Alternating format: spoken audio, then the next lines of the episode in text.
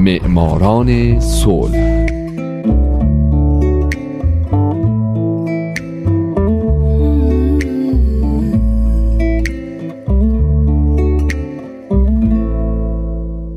دوستان عزیزم شنوندگان فارسی زبان دوست داشتنی درود به شما. به معماران صلح خوش اومدید. این برنامه به برندگان نوبل صلح می‌پردازه. به زنان و مردان و مؤسسات دولتی و غیر دولتی که برای رسیدن به صلح تلاش کردند. کسانی که اگه نبودن ما با دنیای وحشتناکتری روبرو بودیم. من هومن عبدی هستم. لطفا تا پایان این قسمت از برنامه هم با من همراه باشید.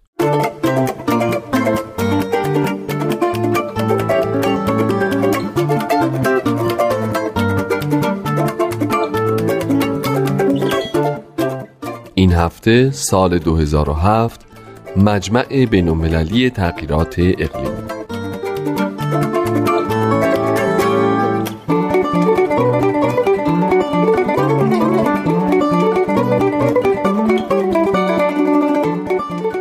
می‌دونید که در سال 2007 مجمع بینالمللی تغییرات اقلیمی یا IPCC و الگور مشترکاً شایسته دریافت نوبل صلح تشخیص داده شدند.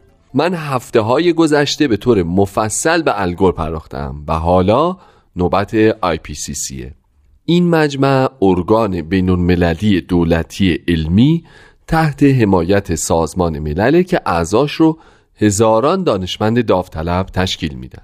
این دانشمندا به طور پیوسته اقدام به ارزیابی جامع از اطلاعات علمی، فنی، اجتماعی و اقتصادی می‌کنن و تأثیر هر کدوم از این متغیرها رو بر وضعیت آب و هوا در سراسر سر جهان بررسی می‌کنن.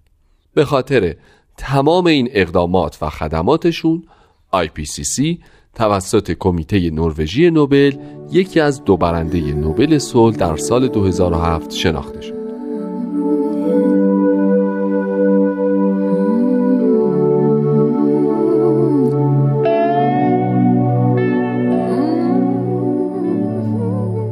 IPCC برای اولین بار در سال 1988 توسط دو نهاد سازمان ملل یعنی سازمان جهانی هواشناسی و برنامه محیط زیست تأسیس شد و بعدها از سوی مجمع عمومی سازمان ملل مورد تایید قرار گرفت. عضویت در مجمع برای تمام اعضای این دو نهاد تشکیل دهنده اون آزاده. تمام اعضا یعنی هزاران دانشمندی که به طور داوطلبانه در مجمع عضویت دارن و فعالیت می‌کنن و سه هدف اصلی مجمع رو دنبال می‌کنن. سه هدفی که به طور مشخص عبارت از ارزیابی اطلاعات علمی مربوط به یک تغییرات آب و هوایی ناشی از فعالیت های انسان. دو دگرگونی های ناشی از تغییرات آب و هوایی. و سه یافتن گزینه هایی برای کاهش و انتباق با تغییرات آب و هوایی هستند.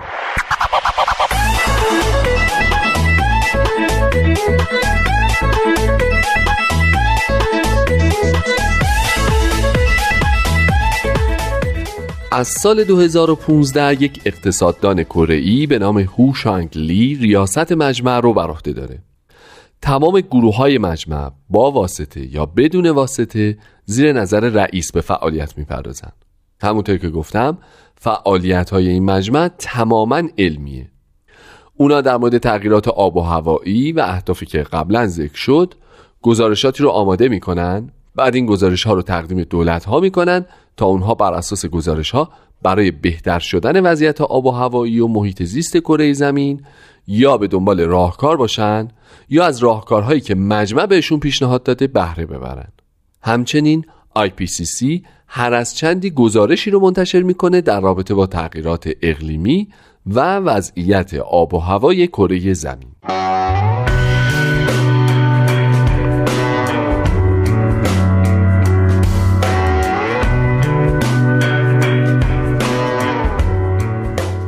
در تازه ترین این گزارش ها که در 13 آوریل 2015 منتشر شد اومده که بین سالهای 2000 تا 2010 انتشار دیوکسید کربن و دیگر گازهای گلخانه ای هر سال یک گیگاتون یعنی یک میلیارد تن زیاد شده. IPCC در گزارش خودش آورده که اگه کره زمین فقط دو درجه گرمتر بشه جهان با شیش خطر بزرگ مهم و تاثیرگذار دست و پنجه نرم خواهد کرد. یک آسیب دیدن اکوسیستم های منحصر به فردی مثل دریاهای قطبی و آبسنگ های مرجانی. دو کمبود آب آشامیدنی.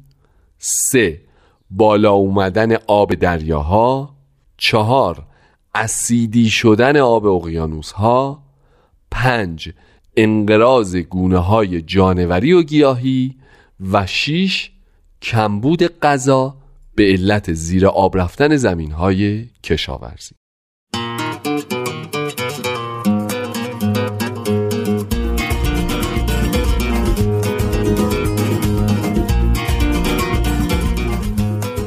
جدیدترین گزارش IPCC نشون میده که جهان برای اینکه با این شش خطر روبرو نشه یک فرصت 15 ساله داره. و اگه این 15 سال رو از دست بده بعد از 2030 کار بسیار دشوارتر و گزینه های پیش رو برای نجات کره زمین بسیار بسیار کمتر میشه. مجمع برای اینکه تغییرات آب و هوایی و اقلیم کره زمین بیش از این ضربه نخوره هشت مورد رو اشاره کرده که باید همگی به موازات هم جلو برن. یک کاهش مصرف سوختهای فسیلی. دو سرمایه گذاری در انرژی های پاک و تجدید شونده مثل انرژی خورشیدی، باد و غیره. سه دوگان سوز کردن. چهار ممانعت از انتشار و جمعآوری گازهای کربنی در نیروگاه هایی که با زغال سنگ، نفت و یا گاز کار می کنند پنج صرف جویی در مصرف انرژی.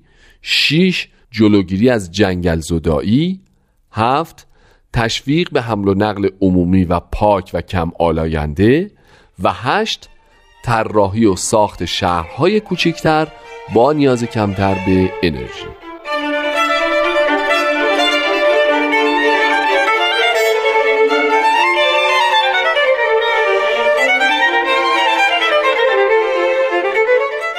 دلیل اصلی این که مجمع بین المللی تغییرات اقلیمی یا IPCC یکی از دو برنده جایزه نوبل صلح سال 2007 به این جایزه رسید تلاشهاش در ارتقا و انتشار دانشی وسیعتر در خصوص تغییرات آب و هوایی ناشی از دخالت بشر و همچنین اقدامات این مجمع جهت پیشگیری هایی که برای خونسا کردن چنین تغییراتی لازمه عنوان شده. پروفسور اول دانبولت ریاست کمیته نروژی نوبل در سخنرانی مراسم اهدای جایزه درباره IPCC گفت دانشمندان جهان به مشارکت در یک فرایند مداوم با هدف بررسی تغییرات آب و هوایی با توجه به میزان، علل و پیامدهای آن دعوت شدند. در حال حاضر بیش از 130 کشور به همراه 450 نویسنده و 800 تن از همکاران به علاوه حدود 2500 کارشناس علمی در جلسات این مجمع شرکت می کنند و دولت ها گزارشات این جلسات را بررسی می کنند. به عبارت دیگر این یک پروژه فوقالعاده جهانیه. در مورد IPCC باید گفت که سازمان ملل متحد و کشورهای جهان در مقیاسی بزرگ و به طور جدی بسیج شده اند تا دانش مربوط به تغییرات آب و هوایی را ارتقا بخشند.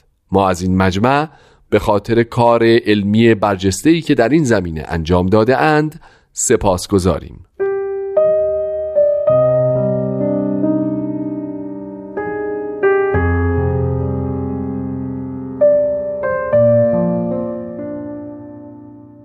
رئیس وقت مجمع IPCC آر کی پاچوری هم در مراسم جایزه نوبل اظهار کرد از نظر ما انتخاب این مجمع برای چنین افتخاری یعنی دریافت جایزه نوبل به معنای اذعان به سه واقعیت مهم است که خلاصه آنها از این قرار است. اول مجمع نشان داد که قدرت و توان تلاش های علمی او می تواند برای دستیابی به اهداف بزرگی که دارد از مرزهای ملی و اختلافات سیاسی عبور کنند. دوم اهمیت نقش علم در شکل دادن به سیاستهای عمومی و هدایت امور جهانی برای توسعه پایدار جامعه بشری. و سوم از آن به این واقعیت که تغییرات آب و هوایی ثبات و امنیت ذاتی انسانها را تهدید می کند و بنابراین نیاز به توسعه یک منطق مؤثر برای عمل به موقع و توقف چنین تهدیدهایی در آینده ضروری است. این سه واقعیت در بردارنده یک حقیقت مهم هستند و آن این است که از این پس کل نژاد بشری باید درگیر اقدامات جهانی گردد. در جایی که من متولد شدم یعنی کشور هند فلسفه مشهوری است که می‌گوید تمام مردم جهان یک خانواده هستند. این فلسفه باید بر تمام تلاش های جهانی برای حفاظت از اشتراکات جهانی حاکم گردد و اهمیت آن در این زمان برای نظم و صلح بیشتر نمایانگر است.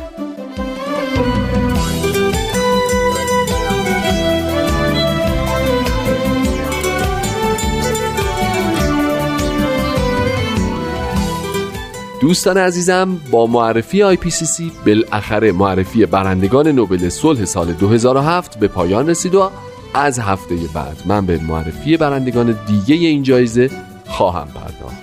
من هومن عبدی هستم و امیدوارم شمایی که امروز یکی از شنوندگان برنامه بودید در آینده زیر آسمانی آبی در هوایی عالی برنده جایزه نوبل صلحی عالی بشید. شاد باشید و خدا نگهدار.